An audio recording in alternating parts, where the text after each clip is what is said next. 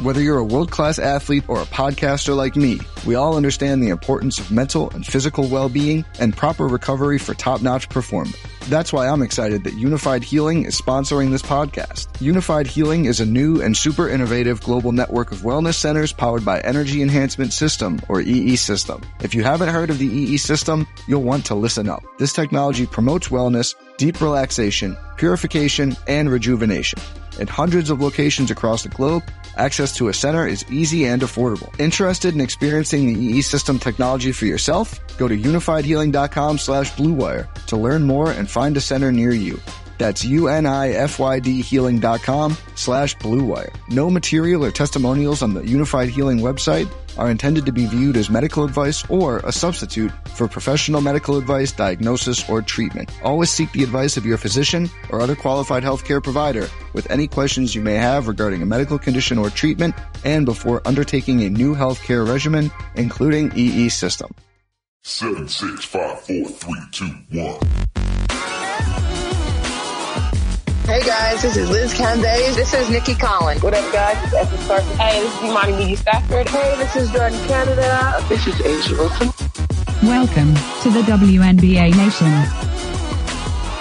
WNBA Nation, hello again. It's Friday as we record this. I'm not sure what day you're actually going to see it if you're on the podcast feed, but uh, we've got more exciting news in free agency. We've got some exciting news and speculation in college.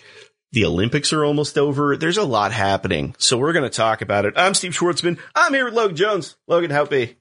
Hey, what's up, Steve? It's good to be here. Oh, yeah. Nice, nice lunchtime uh, recording for our Friday episode. Yeah. Not, not our typical uh, slot, but glad to see some Yeah. of you on the Twitch stream watching us uh, good- record live. Good, good of you to be here. Have a good lunch and learn. Uh, as I think some, some companies call it. I knew that some, would get to some you. Some phrases just make me tired. And this one. Is there a more is there a more forced fun phrase than lunch and learn? Like, or or if uh if you work somewhere where you, it's like we're gonna have a happy hour, and I'm like, happy hour needs to be an hour of the day, and I would actually posit that the real happy hour is lunch. Uh, and a lot of it's because I'm not here. I'm going and eating lunch, but that's me. Um, so Logan, if you uh wouldn't mind going around the gauntlet, let everyone know where they can find the show. Good deeds, good times. It's plug time. We need a sounder right there, like plug time, and then Plug time. Cool beans. All right, let's do it. Uh, obviously, we live stream all of our episodes on twitch.tv slash WNBA Nation. You can come be a part of the conversation there as we record.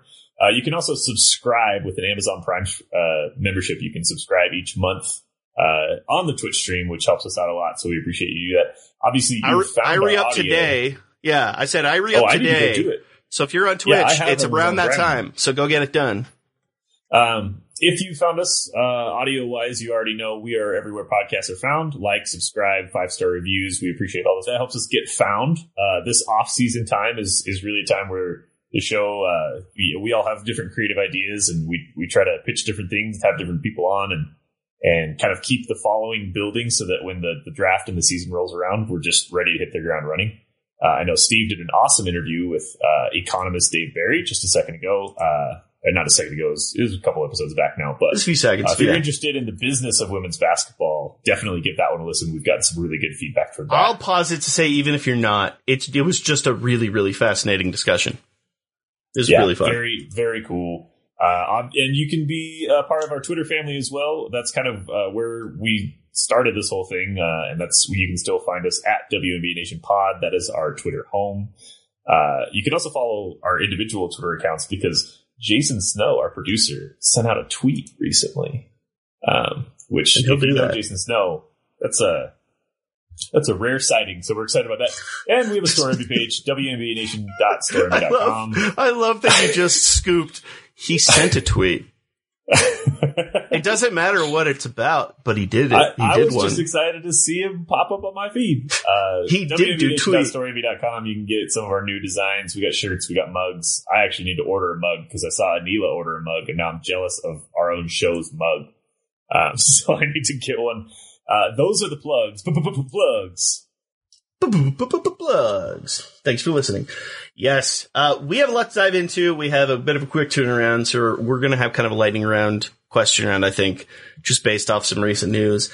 Let's let's hit it first with the iconic number zero, Logan. And by zero, I mean no longer number eight, now number zero. Liz Cambage officially signing with the Los Angeles Sparks, uh, officially on the roster.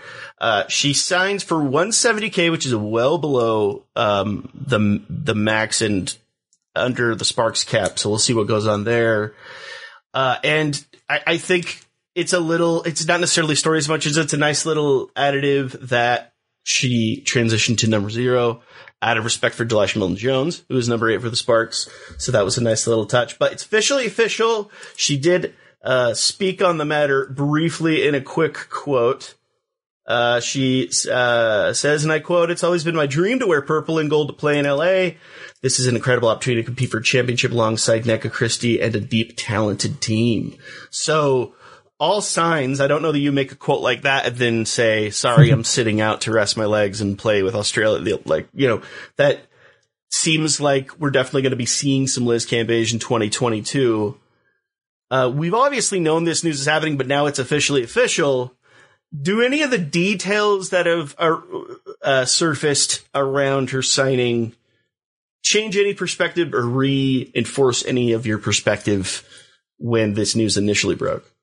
Yeah, um, I mean it's a short term deal. It's for 170k. To remember, the max is uh, like 220 or 230. So she's like as as you mentioned, she's well below that mark. I, I think she was really born to be an LA Spark. I don't think that's just lip service when she says that she's always dreamed of wearing the the purple and gold. I mean she she's always had the personality that wanted to be in the big city. I think she worked really well in Vegas. Obviously, she had a lot of success there, but um, LA was one of the few destinations we really expected her to to land this season if she were to step away from the Aces. Um, just because her, you know, Liz Cambage doesn't work in a in a. I mean, she didn't work in Dallas, and she wouldn't work in Indiana, and she, you know, maybe even a like a Seattle, like another really good team. Just not really her scene. Um, this way, she gets to be her marketable self in the biggest market in the country. She mm-hmm. absolutely gets to continue doing her off the court um, like DJing and things that she's interested there. Uh, yeah, I think there's a lot of opportunities for her endorsement wise there. I mean, it's it's all the reasons people want to go play in LA. Um, on top of maybe she was thinking about not playing this season, and then the Sparks came along and said, "How'd you like to make 170k?" And I realize in sports terms that doesn't sound like a lot, but in real person terms, it's like, yeah, all right, I could spend a yeah. summer playing basketball with you guys, make a make a cool six figures. That's fine for me. So uh, I think my biggest takeaway here is it's it's not big news that she's gone to LA, and it's not massive news that she's taking a pay cut. I think the real news here is that she's going to play. It really That's looks really, like I, I think yeah. she is excited to play with Nneka and company, and I think we can expect to see her on the court the majority of the season.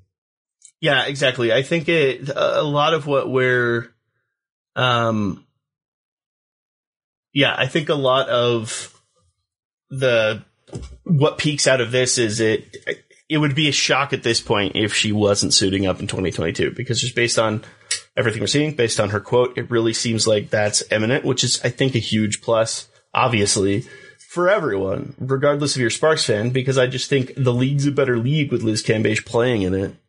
And, hmm. I, I, you know, I have a, I have a wild hypothetical question for you. Okay. Do you, so, cause we, I think we both find this Sparks team really interesting now. Interesting is a good way to put it. Do you think the team is more interesting if they win their first six games or lose their first six games? you see, that's I like how you put that. As a fan of another professional basketball team who went out of their way to make a headline level of moves as opposed to maybe more role centered moves and didn't start out very strong and now currently aren't playing very strong. I would much rather see this Sparks roster have some level of competitive success. Um, and I think it's, so it's probably, I think it'd be more interesting if they won seven of their first eight and we're looking really, you know, intense. I, I think that's, that's extremely interesting.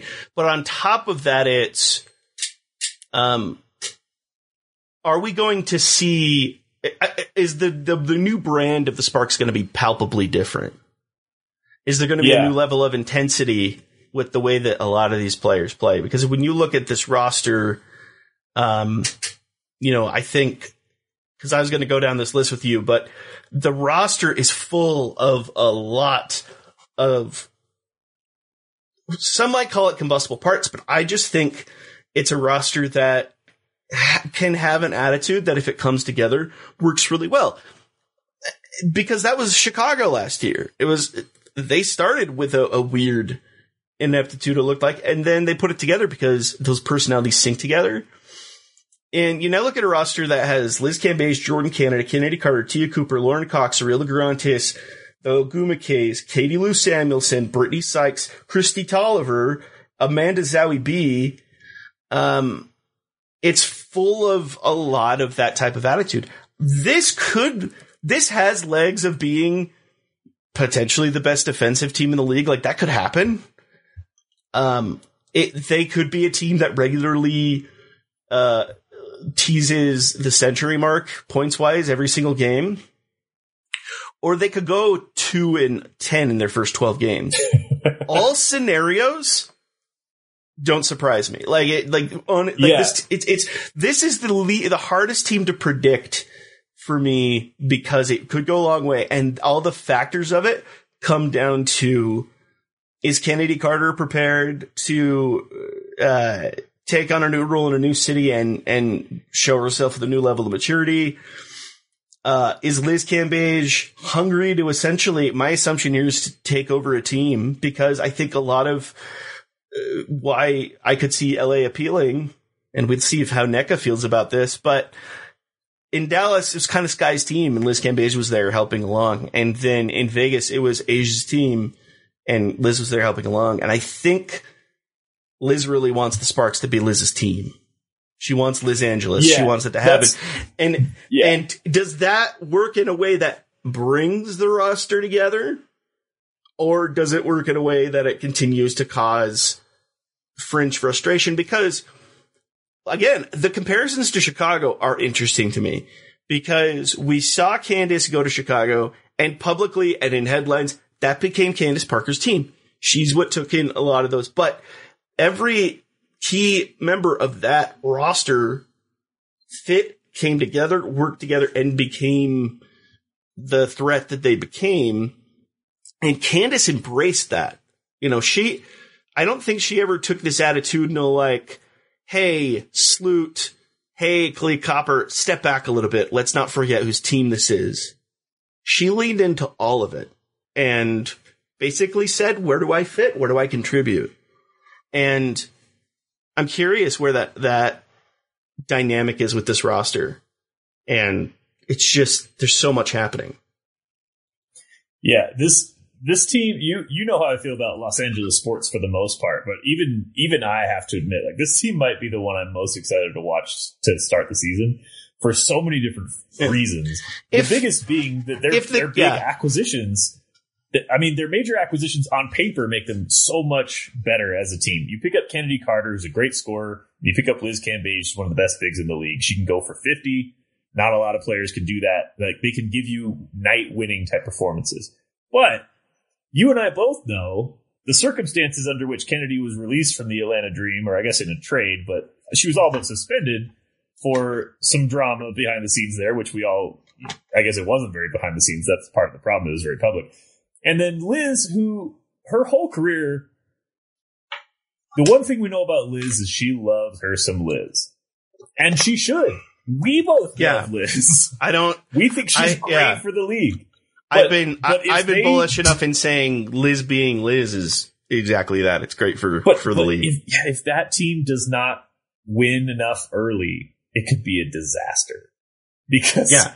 I mean, you're you're looking at a team that if, if you make moves that on paper make you a lot better, and something happens where, I, and I don't even mean in a personality sense. I mean maybe just Nneka Ogwumike and Liz Cambage, maybe their games just don't match up that well.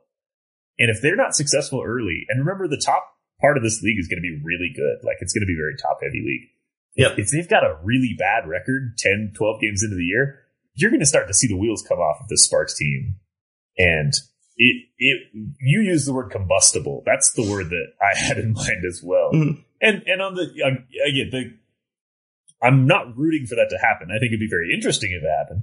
What I think will happen is it'll be somewhere in between because they could also just be a really good team that needs some time to gel. They have a lot of good pieces in place and they made some good moves this offseason. And I think it's finally time for Katie Lou Anderson to have a good season in the WNBA.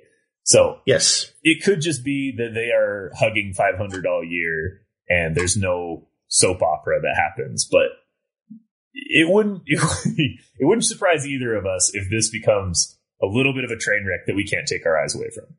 No, I, I, I already had said before this, the Liz signing was official, if ever the WNBA wanted to do a, their own version of a Hard Knocks series, like this is the team because it's, it's, it's the roster. It's all of the, the intriguing personalities.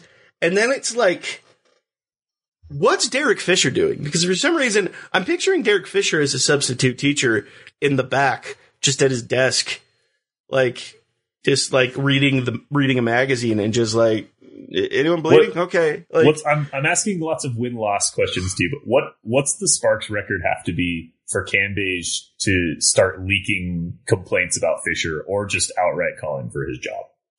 I think she would be willing to see through that for a season, because that's sort of. Uh, it's too easy for me to picture if things aren't going well stories starting to come out from un you know unnamed sources that some players in the locker room have I think if they're. I think if they're sub 500 after the All Star break, if they're more than I'd say two games out of the eight spot, if they're a nine seed and five games out of the of the eight spot, then yeah, it's very possible that that could I, happen I hope because Sparks it's fans listening understand like there's there's every indication that this will be kind of a lower tier playoff team that wins a lot of games and plays some fun basketball this year it's just that there are some obvious cracks that we see in the armor and we're not sure if it's going to hold together But then also, it's the, again, it's that uncertainty. This roster can also be gangbusters. Like it's, it's insane when you think like in a vacuum. You know, Kennedy Carter's garnered a lot of intrigue and excitement as a player, but you also have a lot of different backcourt combos that are really intriguing with this team. Jordan Canada and Kennedy Carter, Jordan Canada and Te'a Cooper, Te'a Cooper and Kennedy Carter, any of those players and Kristi Toliver. Like, you know, yeah we haven't seen really enough out of Guirantes to know if she'll if she'll gel into a star. You have Katie Lou, who has been a consistent solid piece for every team she's played for, but can't find a home. What if she finally goes crazy and is just like, I'm just going to do what I know how to do and be solid? You have Amanda Zahui B and Brittney Sykes who can both block a basketball 10 rows into the crowd. The- like the roster actually has an ability to really carry a lot of intriguing Well, clout. and and a legitimate. I mean, I think in order to contend for a title, you need to have a player that can be an MVP caliber player for you for most of the year. Mhm. And you've got a Liz Cambage and a Nneka Ogwumike who I think fit that bill. Mhm. Uh, we we haven't seen it from either of them yet, but they're the caliber of player that can kind of define the season. And that that's not the LA Sparks that we watched last year. And it's a crowded. I mean, it's a crowded league. There's only 12 teams, and about eight of them are good. Six of them are really Yeah. good. And the Sparks are going to try to make some noise against some of the best rosters in the league. Most definitely. Now, I want to switch the gear on this and ask one more question, and then I have kind of one more thought, and we'll have to wrap this up quickly. But the one question I haven't seen anyone dive too much into, I mean, a little bit, but not enough, that I actually think is as intriguing as anything else. How do you feel if you're the Aces right now? Because you did just lose Liz Cambage. Like, it's, it's an interesting case of like, I'm intrigued that there isn't much discussion on one uh, like a generational big just left your team. And yes, we've seen evidence of the Aces being really, really solid even without her. But is there any level of frustration? Is there any level of panic? Is there any level of let's rework the strategy because we we don't have that to plan around anymore? Are you feeling that confident about uh, Kalani Brown? Are you like Kalani Brown's gonna work out for us? Like, what's the I think I don't know. I mean, I can't speak to what the Aces feel like in the locker room. I don't know what kind of teammate Liz Cambage was. I don't know how tight they were with her. I don't know if this is heartbreaking for A'ja Wilson or what. But you have to define yourself by what you do have. I think part of the Sparks' problem last year is they very much felt the loss and the absence of Candace Parker. And they Absolutely. didn't really have an identity beyond where the team on and just it was lost on, and it was on and off the court too. I Yeah. mean, it was very Yeah, much they the- lost the leader. I think the Aces might be a better team because of a they they added Becky Hammon as a coach, and, and Bill Laimbeer is a really good coach. Like they they were having a lot of success under him, but maybe the new energy that that Coach Hammon brings and the knowledge of what you're going to have every night. Um, Mhm. I do think that there's something to be said for not having to deal with uh, is she going to suit up? Is she part of our game plan? Like who's playing what position? What are our rotations? I think those really play a Yeah. factor in wins and losses. I wonder too if, and this is an interesting potential NBA comparison people may not like, but also it's it's an interesting thought. I wonder if part of it could also stem from when you like Becky Hammon's coaching history of she's leaving a head coach in Gregg Popovich who's kind of known to not really work with traditional centers very much. He sort of liked working better with two fours than he ever did like a traditional five. David Robinson and company notwithstanding, but the type of player, I mean, I think any team would want a Liz Cambage, but I wonder if the back of her head, she's like, if she signs somewhere else, I have the pieces to work in my system. Like, this is going to be very different than Bill Laimbeer. First of all, Dearica Hamby can finally just be a starter. Freaking finally. That's Um, true. We're going to actually have a, a competition for sixth woman of the year this year. Yeah, like uh which which I'm thrilled about, but I think you have that Hamby Wilson front court uh mantra that could totally work. You can give good solid minutes to a Kalani Brown. Uh, you know, looking at their roster numbers, their official as per their website is nine deep. I, I haven't looked at all the transactions, but they still have room to to add some other consistent pieces. I and I just look at when you look at their recent pickups for Quan Williams, Chelsea Gray,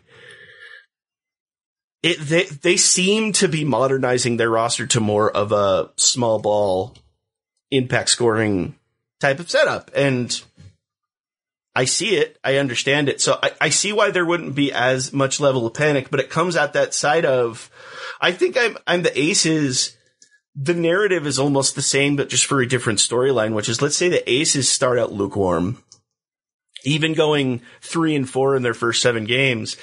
There's going to immediately be that narrative. Like, do they miss? Like, man, imagine if they had Liz here to kind of hold the front court down. Maybe this would be different. You know, it's that idea of like, are they Yeah. going to wade through the same discussion? Well, I- Probably different. But Yeah. yeah.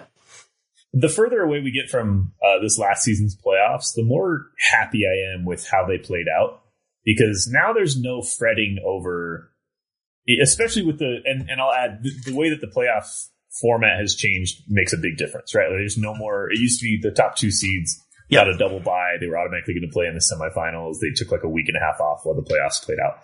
That's not a thing anymore. It's just a straight one through eight bracket, and yeah, I like. I'm glad that if a team like the Aces falls to fifth or sixth in the in the seeding this year because they get off to a slow start, I don't think anyone's going to count them out. They're still going to see, you know, they got Hamby, they got Chelsea Gray, they got A'ja Wilson. Like they're going to be a tough out no matter what.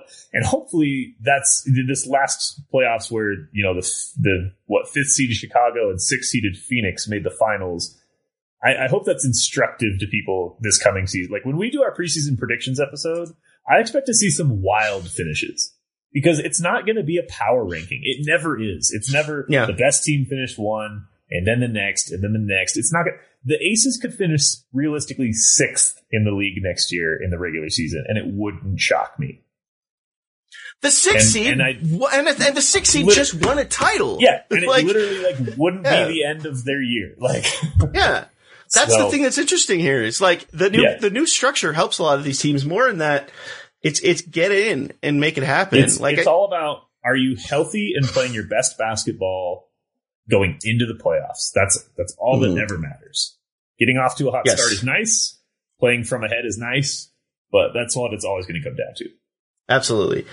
Um, so obviously this is one of the, the last huge dominoes in terms of free agency. We'll have a few other transactions across other teams over the next couple weeks. Uh, but I think now it's a lot of it's going to be a lot of draft prep, and and we'll see how all of that pans out. I do want to to to hit one college story before we put a full on bow on this, um, and that was we had some fun, sneaky Zapruder film over in Connecticut, uh, and we're we're getting wind. Paige Bueckers is back on the court. She's doing on court drills with the team. Uh, I don't believe there's a timeline for her dur- what her return to the roster would be. Um, I'll tell you what but- the timeline is. when's when's round one? Yeah, That's the yeah, timeline. exactly. and I think that's why, like Gino in his quotes has just been like, "She- "She'll be back when she's back." I like, I don't know what to tell you guys. Um, here's my thought. My question on this, though: the UConn Huskies are currently sitting at 17 and five. They're ranked 10th overall. Uh, a lot of teams would be more than happy with that, but obviously, knowing UConn's track record, uh, that comes with this level of frustration in some way or another. Uh, to my knowledge, I believe they have five regulation games left in the regular season before we go into conference play. I imagine we'll wait until the start of the NCAA tournament before we see Paige again, but there's a really good chance that conference tournament could be a really good lean around. My question for you, Logan, is given the amount of time that she's been off the roster, given that we have seen some slip ups from UConn and some of the younger players in this waiting period, if if you're taking on the personality of the rest of the country, is this scary hours for the rest of the league? P- uh, Paige's imminent return, or does UConn have uh, is her absence made UConn put up some hurdles that are going to be too difficult for them to overcome to extend their four, their final four streak? I think all but two teams in the country are still going to be intimidated by UConn if Paige if Paige Bueckers lines up across from them in the March Madness tournament. I think South Carolina and Stanford have probably passed the point where they're intimidated by anybody. They know that they can go all the way and win, and they've played all season like it. We just saw Louisville uh, slip up just a day or two ago. I still think they're a really crazy good squad, but knowing that they're even a little bit vulnerable makes me nervous uh, for them. Maybe they don't have that mindset, but I will have that mindset if they match up against the UConn early on. Um, right, yeah, right now UConn's ranked tenth in the country. They're they're gonna get a two or three seed in the tournament. I think people putting teams into the tournament are still gonna respect what they can do, and they're gonna understand that Paige was absent for a lot of the season. Um, they're I don't think they're gonna fall out of like a top four seed, which means their road to the championship is still, you know, they're not going to meet up with a one or a two until the, the Sweet 16. Yeah. Um, I, yeah, if, if I was Michigan and I flirted with being a top four ranked team recently, or if I was NC State and I've got a handful of losses on my record, but I've looked shaky at stretches this year, I wouldn't feel great about matching up with a UConn team. I don't think anybody ever wants to play UConn in the tournament, but Yeah. E. Like those those teams that have been on top of the standings all year long. I think Stanford and South Carolina are the only two that I would trust uh, in to to play their game and to not be shaken by a full healthy UConn squad. I think the only thing that truly hurts UConn's chances of another Final Four if they happen to be slotted in the same region as South Carolina, which I just don't think. I, you have to believe someone in that room formulating that bracket is there to make sure we're not stupid enough to avoid that being at least a Final Four matchup, if not a potential championship game matchup. And so I don't necessarily see that happening. If they line up in the same region as Stanford, uh, that could be tough. I think that puts a lot of things at risk. And obviously, I think any of the top 10 to top 16 teams have a legitimate shot at UConn matching up with them, but I wouldn't necessarily see it as scary. It would just be another competitive game on, on the, you know, Yeah. on the road Yeah, of a their- potential deep run. On their best day, Arizona, Baylor, Indiana, like teams like that, they can square off against UConn where in the past they would have probably just gotten rolled. Like the the dynasty UConn that we know has existed in women's basketball for 20 something years. It still exists, but it, it doesn't look the same. Right? Like they're still hmm. going to get all the best players that they want every offseason. They're still going to contend for championships every year, but it doesn't look the same. It's not we're running everybody off the court by 30 and 40 points a night. Mhm. Um, and especially in the March Madness tournament recently, you know, Stanford and South Carolina have kind of emerged as powers in this in this league, and I maybe this is me just being a, a little biased towards South Carolina because they've just looked unstoppable all year, and I know it's hard to win a tournament. So don't don't mistake what I'm saying now as as claiming that they're going to be the victors because winning what seven or eight consecutive single elimination games is hard for anybody. Yes. Um, but I, you know, I would have a hard time taking UConn over those top teams. Um, even even with Paige out there, I think. I mean, think about last year's tournament. They played some incredibly competitive games. Um, that that Baylor UConn game, I think, is my favorite uh, college women's tournament game I've ever watched. Um, although it left me heartbroken, I, I just loved everybody involved in that game. Um, it's it's really hard to win in the NCAA tournament. Yep, absolutely. You know, I I think she will be out there on day one of the tournament. I think she's going to get in enough work to be conditioned and ready to go.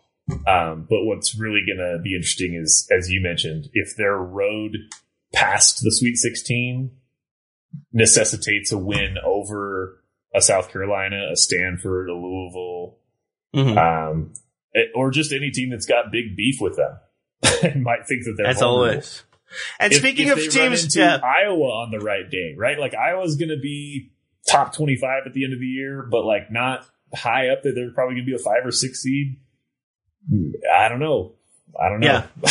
exactly. But speaking of teams that have beef with UConn and also, uh, to, you know, a team, a great team looking for a test. We've talked about South Carolina and what their road's looking like. Uh, head to ABC on Sunday, 1 p.m. Eastern.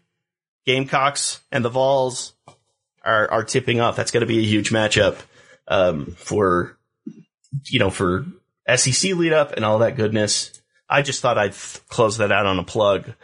Uh, but I think that really wraps up the, the, the time we have. But any just last immediate thoughts before we call this one off? No, everybody. Uh, I, I'm assuming this will come out sometime over the weekend. Enjoy the weekend.